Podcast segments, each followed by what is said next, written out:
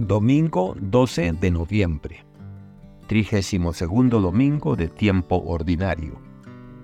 Evangelio según San Mateo, capítulo 25, versículos del 1 al 13. En aquel tiempo, Jesús dijo a sus discípulos esta parábola.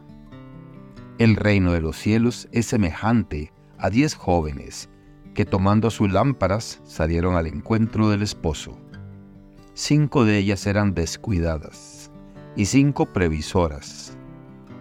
Las descuidadas llevaron sus lámparas, pero no llevaron aceite para llenarlas de nuevo.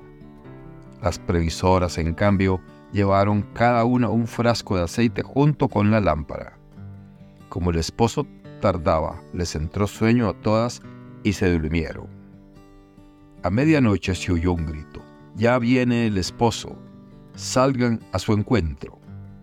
Se levantaron entonces todas aquellas jóvenes y se pusieron a preparar sus lámparas. Y las descuidadas dijeron a las previsoras, denos un poco de su aceite, porque nuestras lámparas se están apagando. Las previsoras les contestaron, no, porque no va a alcanzar para ustedes y para nosotras. Vayan mejor a donde lo venden y cómprenlo. Mientras aquellas iban a comprarlo, llegó el esposo, y las que estaban listas entraron con él al banquete de bodas, y se cerró la puerta. Más tarde llegaron las otras jóvenes, y dijeron, Señor, Señor, ábrenos. Pero él respondió, Yo les aseguro que no las conozco. Estén pues preparados, porque no saben ni el día ni la hora. Palabra del Señor. Gloria a ti, Señor Jesús. Reflexión. En el contexto del cristianismo primitivo, el Evangelio según Mateo desempeña un rol primordial al moldear la comprensión teológica y ética de la comunidad a la que se dirigía. El pasaje de Mateo, capítulo 25, versículos del 1 al 13, conocido como la parábola de las diez vírgenes, no es una excepción y brinda una rica beta de significados tanto en el pasado como en el presente. En la época en que Mateo redactó su Evangelio, la comunidad cristiana vivía con la expectativa inminente de la parucía, el regreso de Cristo. Esta parábola se sumerge en la vida cotidiana de la sociedad judía del siglo I, utilizando la imagen de una boda, un evento comunitario familiar, para comunicar una verdad espiritual.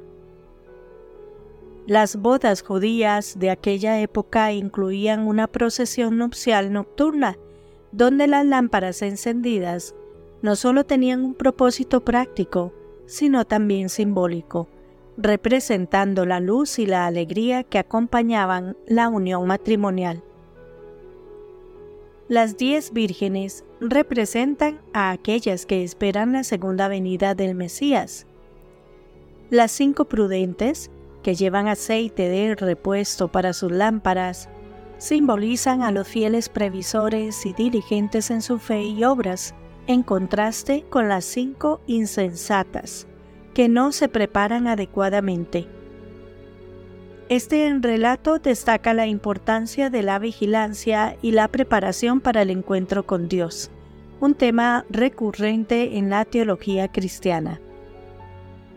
Esta vigilancia no es solo una espera pasiva, es una activa anticipación que requiere compromiso y responsabilidad. La comunidad mateana, por lo tanto, se ve enfrentada a retos que van más allá de la perseverancia en la fe. Se trata de vivir según los valores del reino de Dios aquí y ahora, sosteniendo una lámpara encendida a través de las buenas obras y un corazón dispuesto. Al reflexionar sobre este pasaje, se invita a la meditación personal esta introspección no es un simple acto de autoindulgencia, sino una llamada a examinar la calidad y la intención de nuestras acciones cotidianas. ¿Estamos viviendo de una manera que refleje nuestra esperanza y fe en el regreso de Cristo? La parábola sirve como un espejo que refleja nuestras propias tendencias a la complacencia. Se nos recuerda que la gracia divina no es una posesión garantizada, es un don que debe ser recibido con manos trabajadoras y un corazón vigilante. La disposición de las vírgenes prudentes es un modelo de la actitud espiritual esperada por el evangelista, una combinación de fe y obras que se alimentan mutuamente. La parábola culmina con la llegada del novio y la drástica declaración. En verdad les digo que no las conozco.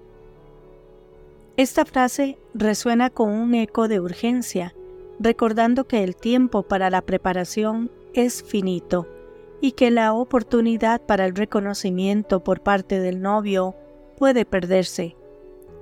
Esta advertencia sirve para agitar la complacencia incitando no al miedo, sino a una renovación constante del compromiso espiritual.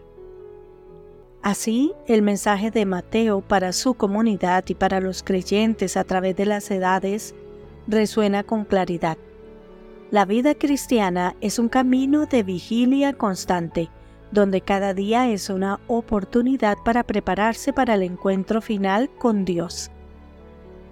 Vivimos en una sociedad llena de distracciones y demoras.